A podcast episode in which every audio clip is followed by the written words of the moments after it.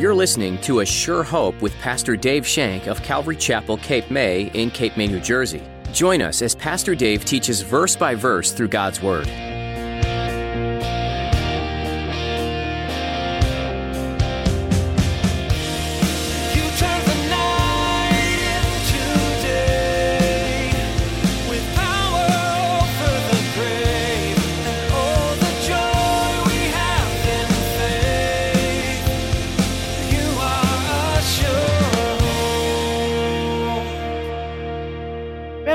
Adversary who doesn't completely agree with that unity. And that adversary, one thing he likes to do, he likes to divide and conquer. He likes to cut one of us out of the herd and start dealing with us in this way, getting us to believe different things, trying to bring it back into the fellowship, and then get the fellowship to believe that. He loves the divide and conquer tactic. He takes pleasure in destroying all the unity that believers have. There's nothing better to be united in faith in Jesus Christ as one body. But there's nothing worse for the body of Christ to be divided. How often do you see Christians that are divided against each other? In today's message, Pastor Dave talks about how we are called to be united in Christ. We are called to come together, support one another, and work towards a common goal of spreading love, hope, and peace in our communities. Now, here's Pastor Dave in the book of Acts, chapter 1, as he begins his message The Ascension of Jesus Christ.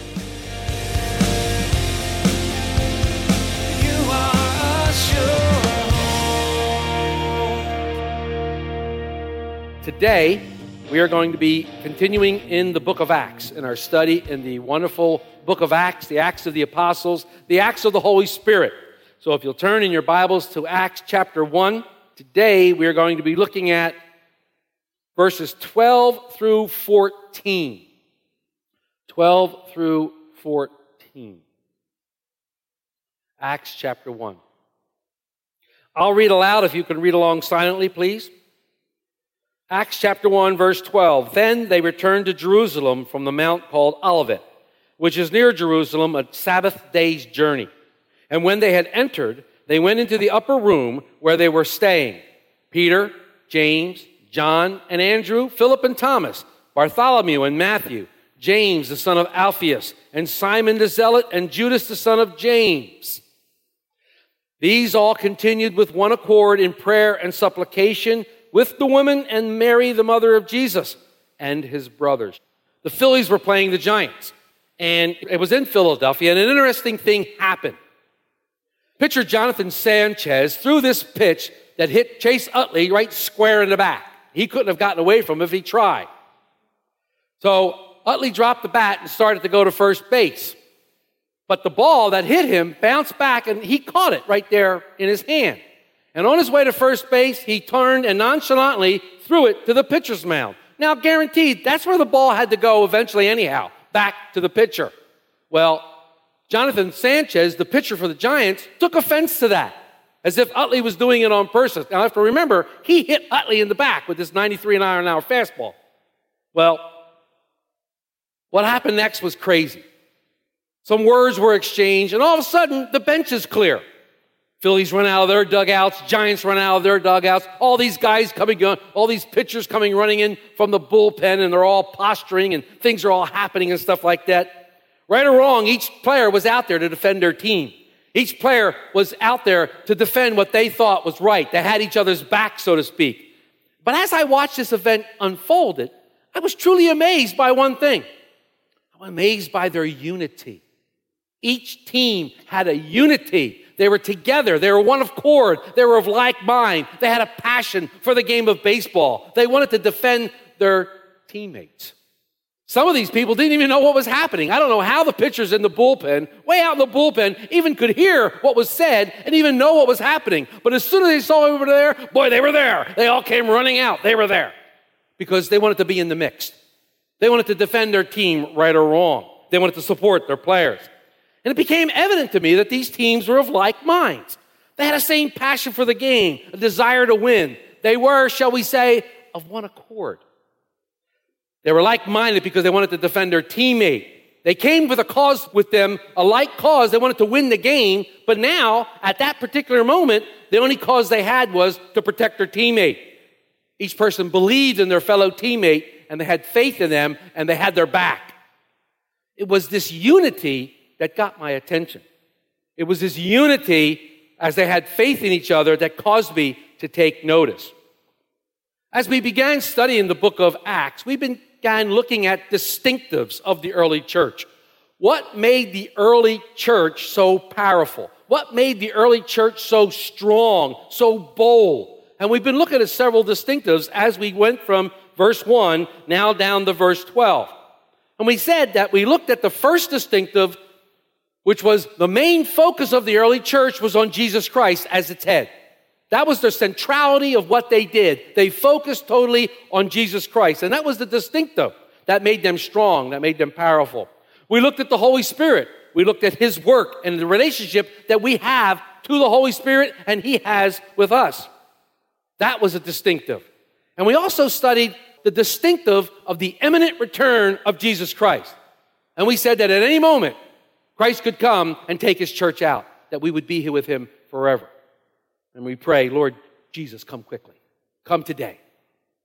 Today, we want to look at another distinctive of the early church, the distinctive of unity. The one important fact for us to see in these verses today is that these believers together in the upper room, and as they continued together in prayer and supplication, as they were seeking the Lord, waiting for the promise of the Father, they were in obedience to Jesus' word. They were in obedience to what God had asked them to do. So they had this togetherness in obedience. They had this togetherness in fellowship, and then they had this togetherness in prayer and supplication.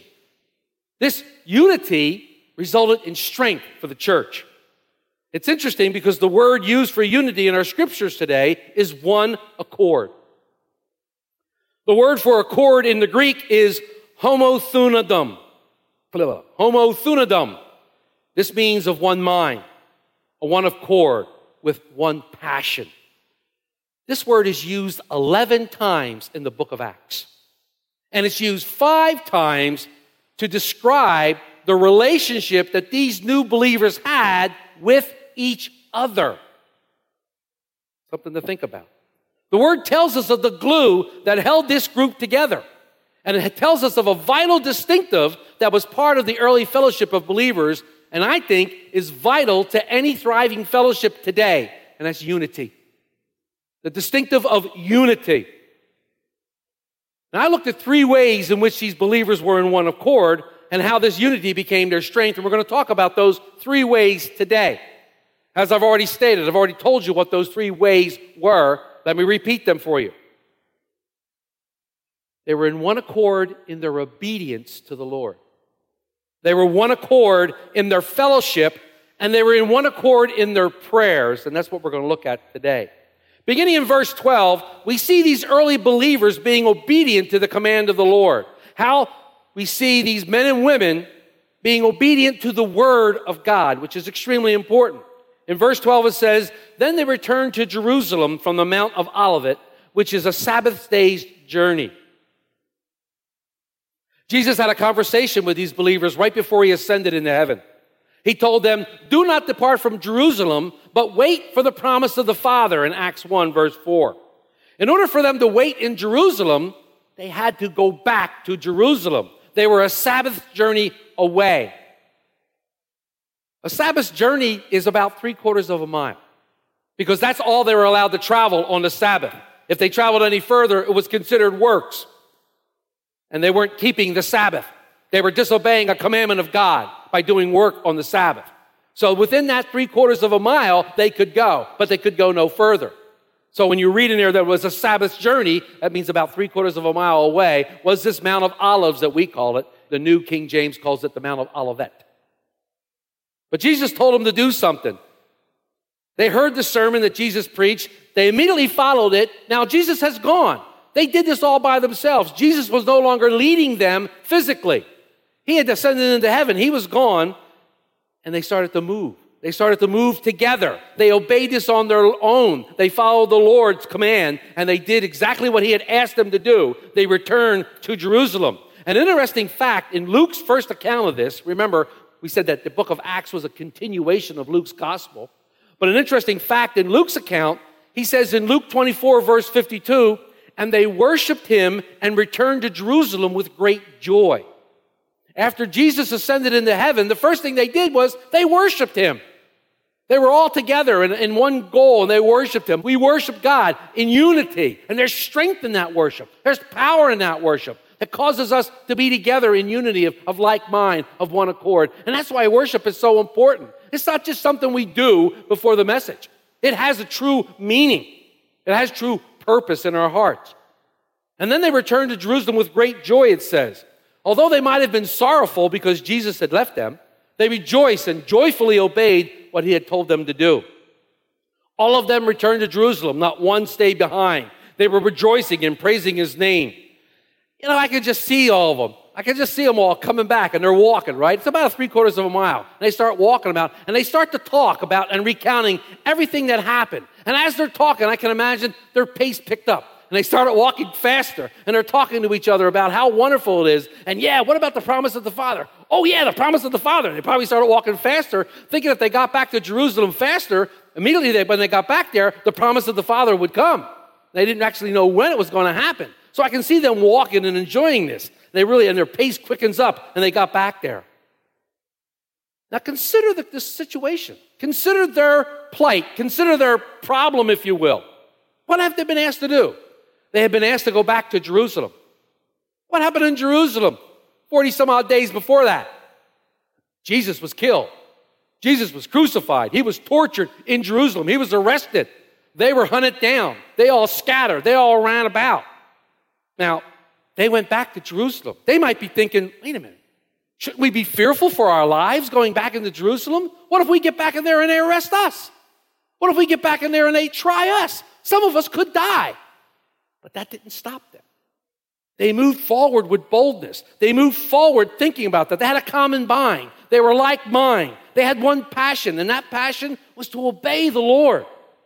See, there is no fear when you're obeying the Lord. When the Holy Spirit gives you something to do and you step out and do it, there should be no fear. Why? Because you're in God's will. What can man do to you? What can happen to you if you're following God's rule? There shouldn't be any fear at all.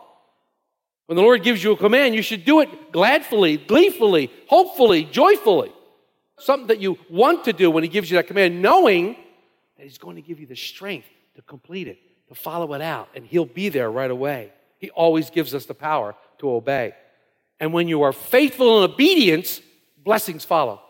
When you're faithful in obedience, blessings follow. And in these blessings, we see unity the blessing of oneness, togetherness, which is huge and powerful. They were one in accord in their obedience to the Lord.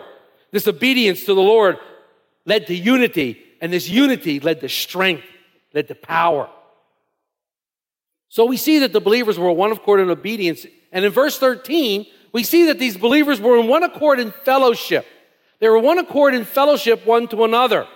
It says, and when they had entered, they went up into the upper room where they were staying.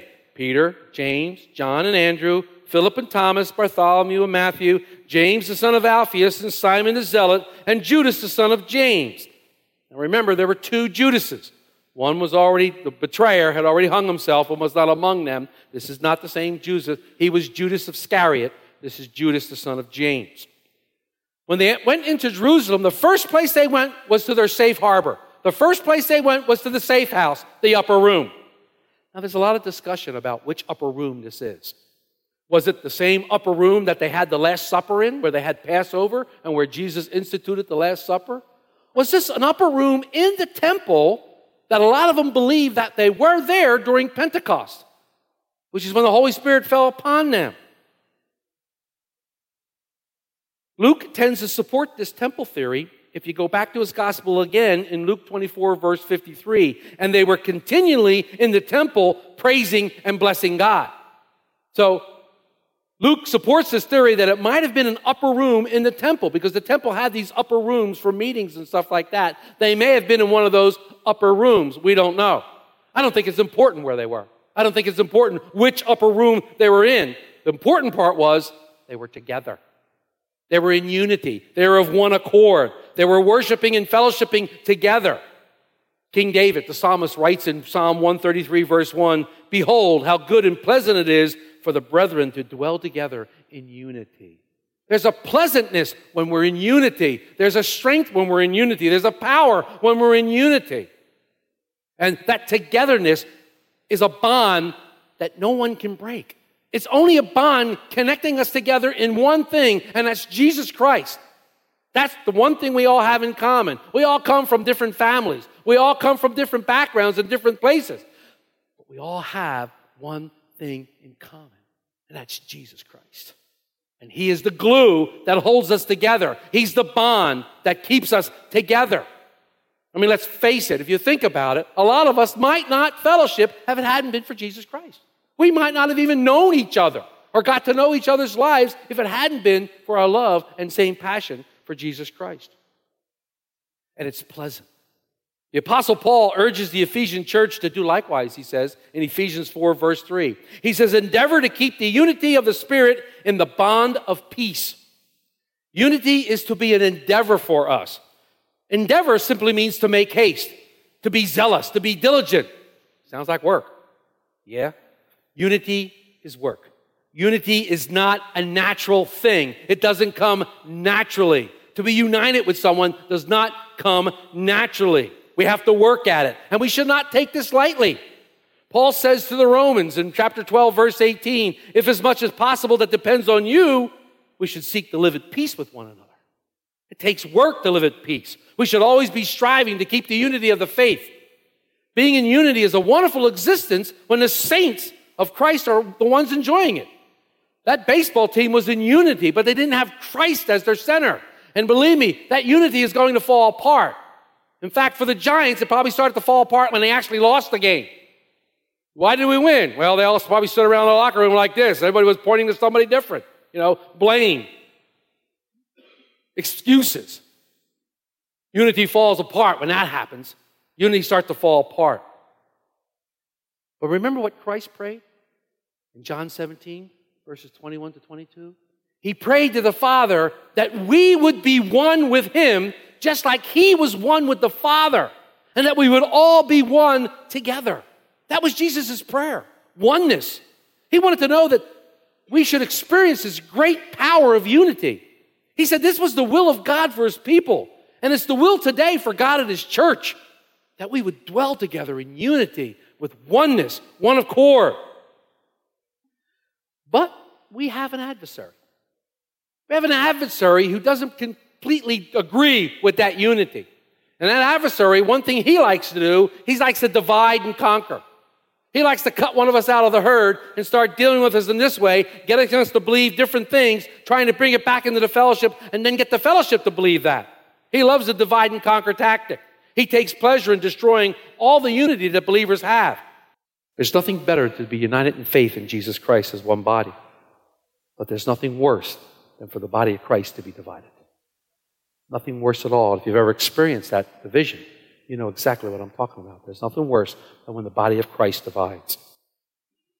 We must do what we can to stand strong against the temptation to break fellowship with brothers and sisters in the family of God.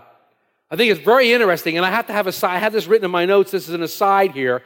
On Friday, as I was sitting here before the Lord and I was putting this message in my computer, right when I got to this point, talking about our adversary, talking about how he likes to divide us, out of nowhere on this beautiful sunny day, a power surge runs through my house. Boom, television goes out, computer goes out, everything goes out. I went, okay. And then all of a sudden, everything banged back. Well, first thing I do was check my computer, lost nothing. See, Satan doesn't want you to hear that message. He doesn't want you to hear what happens when churches divide. He doesn't want you to hear when brothers divide, when sisters divide, when there's problems in between the fellowship. Because when there's a division, the body of Christ bleeds. And that hurts. He didn't want us to hear that. You know, a church is like a family. It's like a family. And just like most families, everybody has different opinions and we all have difficulties. But we're still one family, the family of God. Just like those baseball teams are a family. Just like those baseball teams were a unified unit. But our unity is spiritual and something so much more deeper. So much deeper than that. Our unity is in the Lord Jesus Christ. See, the church is being called to oneness, not sameness. We've been called to oneness. Satan is the father of all lies. He would have us focus on our brother's fault. Oh, look at him. It's funny, you know, because my sin looks much worse on you than it does on me. And when I see you in my sin, oh, oh, it's okay for my sin to be on me, but for you, phew, how dare you? We start looking at each other's faults and we start pointing it out. Satan would try to convince us that I don't have any faults. I don't know about you, but I'm faultless. He would try to convince us that I'm the greatest of the kingdom. But what did the disciples constantly fight about all along the way? Every time they were walking with Jesus, I'm better than you are. No, I'm greater. No, I'm greater. No, I mean, all the time you're reading scriptures, how they fought constantly about who was the greatest, which one. This is a problem. And it's a type of critical spiritual judgment that only comes from the pit of hell. We know this because it causes division. It causes division. Look who's in the upper room at the time they gathered. Look at what could have happened. Look at what could have happened. It could have been very, very easy for the spirit of division to come into this beautiful assembly of people. I mean, after all, the members of the Lord's family were there Mary and the brothers of Jesus, Mary the mother. They could have said, Hey, we're blood. We deserve special honor. We deserve special treatment. Somebody could have said, Yo, Peter, you denied the Lord. Why are you here? Peter would have said, Well, it was John that took me to the high priest house. You can read about that in John 18, 15 through 16. It was John that took me to the house. I really didn't want to. John could have said, Hey, everybody, remember? I was the one standing at the cross. I was the one standing here watching our Savior die. All you guys ran away. Hey, wait a minute. I'm the one that he said to me, Take care of my mom for me, will you? Hey, it was me, guys, so I deserve a pretty high spot. They could have all said that. They could have done that. But they didn't. None of this happened. In fact, we read that there was no argument at all. There was no more who was the greatest. And if you go through the scriptures, especially in the Last Supper in the book of John, you find out that they were talking about who was the greatest even at the table of the Last Supper. They were still talking about who was the greatest. But none of this happened. They all were like minded. They all one accord. They all were like passion, a passion for Jesus Christ, because the main focus was only Jesus Christ. And I've told you this before. I have friends that differ with me on some of my theology, especially the eschatology, study of end times. They don't believe that Jesus will come and rapture the church. They believe that we have to go through the tribulation. I do not believe that. But the fact when we get together and we focus on Jesus Christ, we can be one. We can be of one mind because Jesus becomes the center focus of what we talk about. Because all of that other things, guess what, folks? It'll all work out. And it has absolutely nothing to do with my salvation. Absolutely nothing at all to do with my salvation. Nothing. But it will all work out. Paul, as he so eloquently does sometimes, sums all this up in Galatians 3, verse 28. He wrote to the church of Galatian this way There's neither Jew nor Greek, there is neither slave nor free, there is neither male nor female, for you, and I've put church in parentheses, are all one in Christ. See, there's no difference between any of us. There's no difference when we're in Christ. We're all the same. You are a sure hope. You've been listening to Pastor Dave on A Sure Hope. Pastor Dave is working his way through the book of Acts. Did you know that the first martyr for Jesus was a great man of faith? His name was Stephen, and he was bold and courageous to proclaim the name of Jesus to others. He wasn't afraid to tell the truth, even when it cost him his life. What courage in the midst of opposition! Do you think you could do the same in this day and age? It's hard to stand up for Jesus when everyone around you is telling you you're intolerant, unloving, and just looking to put people down if you tell them they're doing something wrong. But what makes things right or wrong is firmly rooted in Scripture. It's God's Word that should direct morality, and Stephen was unafraid to go there. If you like this message and would like to catch up on any message you may have missed, head over to ASureHopeRadio.com. There you'll find many messages from the book of Acts, as well as other series. If you find yourself in the Cape May, New Jersey area, stop in and see us. All the information you need is on our website location, directions, and service times. And if you prefer to call, you can do that too. Our number is 609 884 5821. Once more, that's 609 884 5821. We'd be happy to answer any questions over the phone. Well, that's all we have time for today, but we've loved spending this time with you. We look forward to the next edition of A Sure Hope.